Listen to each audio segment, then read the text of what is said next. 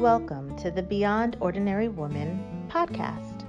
Every two weeks, we'll post a podcast version of one of our free training videos, but you can access them now at beyond ordinary women dot org. This episode or series includes downloadable information on our website, beyond ordinary women dot org.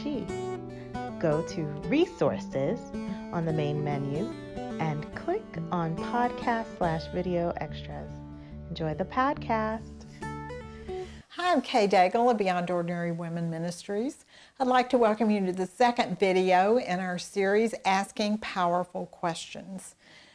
I'm with Jill Williams, who is a certified professional coach, and Jill is guiding us in our understanding of what powerful questions are and what we do with them. The first video was the want to, where we talked about the fact that you have to really want to do this if you want to try to do it, if you want to, if you want to. But anyway, uh, that was the first video. The second one that we're about to go into is the framework to, the framework to ask uh, powerful questions.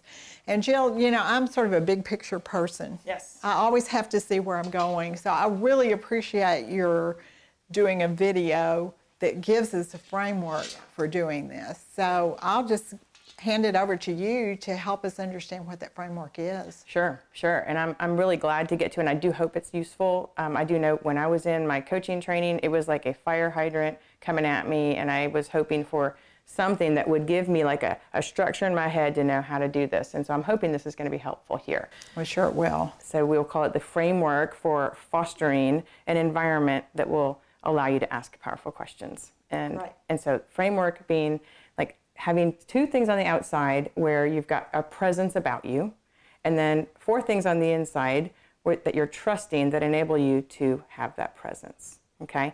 And so the top one is that you um, be curious. You have a kind of a presence of curiosity about you, um, and kind of like your husband's curiosity, but this is a curiosity that allows us to go deeper. Um, so this, the bottom framework is that you would be at rest.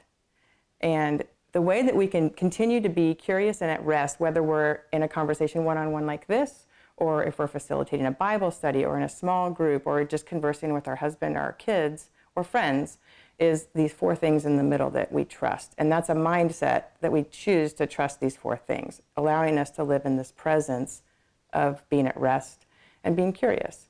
And so those four things are that we trust God to be God. I'll just talk about them four, and then we'll get into them a little bit. We trust God to be God, that we trust others, that they can actually come up with ideas and solutions for themselves, that we trust um, a process and silence, and that we trust the moment. And those four things allow us to kind of live in this presence. And so what do you mean at rest? What does it mean to be at rest? To be at rest means, and this is one of my favorite verses, to entrust your soul to a faithful creator while doing good. We're entr- I'm entrusting myself to God, and I'm entrusting the other people who I'm with to him, um, because he's the one that's in control. We often, and this really plays into also trusting God. And we look in that trust God thing. There are times when we're sitting with someone and we believe that it's my job. Okay, the burdensome thought when I'm sitting with someone is, it's my job to fix them, or to help them through this today. Or to come up with something to help them. Yes, or to lead this group, and oh my gosh, it's so hard. You know, it's, that's a burdensome thought, but to trust him and to be at rest gives us this freeing place to be curious and wonder, how is God gonna work in this? How might I see his transforming work in action today?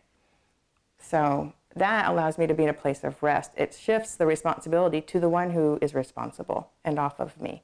Shifts my responsibility to perhaps the next level of trust, which is to trust others, to be in relationship with others, and to believe that they actually have something to offer.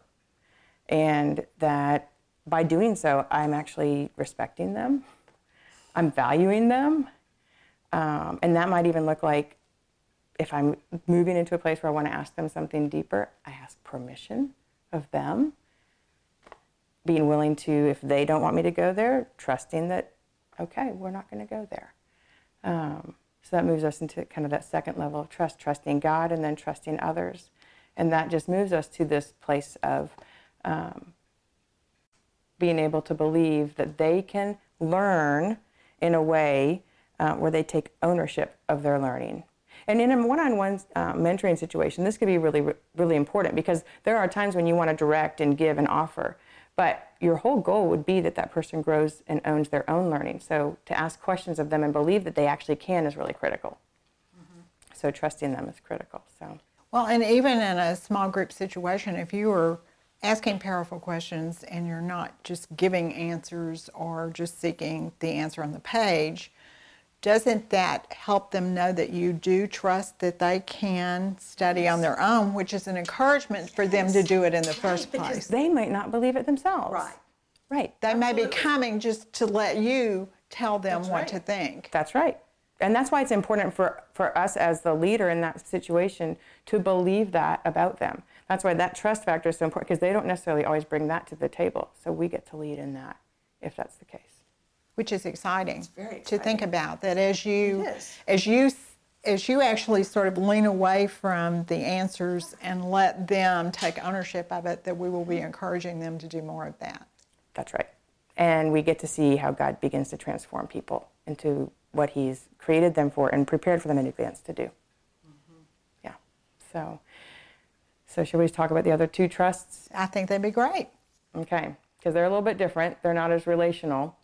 Um, the second one is trusting in a process. And this, when you're having a conversation, you're asking powerful questions, there's two things going on. There's the questioning going on, and there's the response. So there's two things, right? Now, here's the thing. What we're hoping for is that some, someone will come up with something on their own. Now, here's where I want to talk a little bit about some neuroscience, because I'm not that smart, but I got this from a book. Um, it's, it's, it's a book. It's a book by David Rock. You are smart. You just weren't as educated. As I'm definitely not as educated yes. as this yes. man. David Rock wrote a book called Your Brain at Work. And he talks about our brains as being a stage with, like, all the stuff that we're talking about right now. It's on the stage for us. And so it's it's right here up front. But if you and I were to begin asking about what we did yesterday or the day before, we'd have to go into the audience to get them back on the stage. And they're probably here in the front rows, so we can bring them back onto the stage. But if it's something that happened like six months ago, a year ago, or more, we're going to have to go way back into the audience to find them, to put them on the stage, right? And so when we're asking powerful questions, we're asking questions that are probably pulling things from way back here.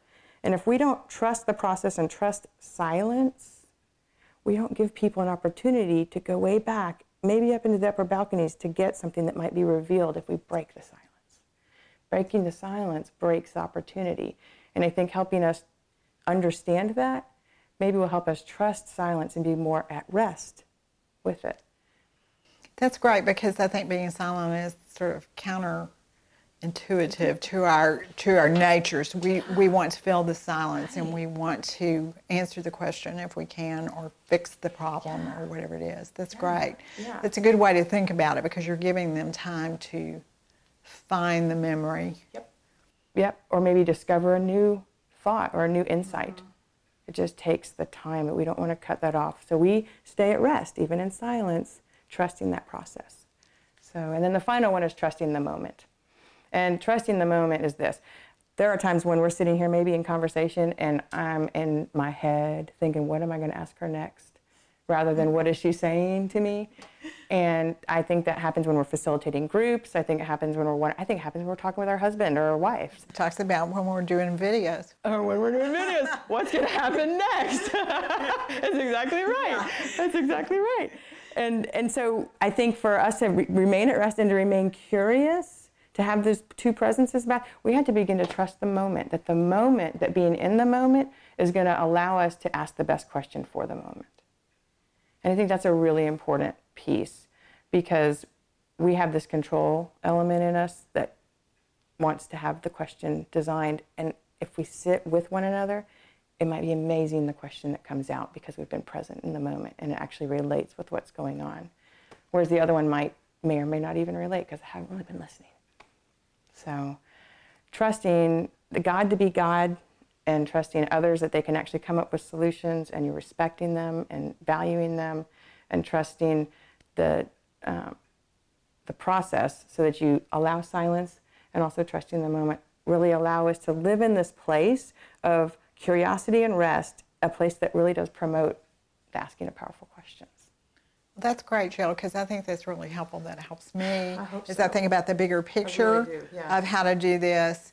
And so I'm very excited about our third video, which will be some specific yeah. qu- tools to ask. That's right. How do you actually do you, ask these right. questions in that's the right. end, though? Okay, if I'm trusting God, if I'm resting, if I'm all trusting good. all this stuff, but I don't know how to ask questions, right. it's not going to work. That's right. So I hope you will join us for the third video in this series. If you want some specifics, this is going to be the place to get them. Mm-hmm. Thanks for listening to the Beyond Ordinary Women podcast. You can find more podcasts and information about women in leadership by going to beyond ordinary women dot org. This podcast was produced by Beyond Ordinary Women Ministries. Our production team includes Evelyn Babcock, Kay Daigle, Kay Halligan, Deborah Herring, Sharifa Stevens, and John Sparks. Theme music, Back in Stride by Don Miller, used by courtesy of Christine Miller.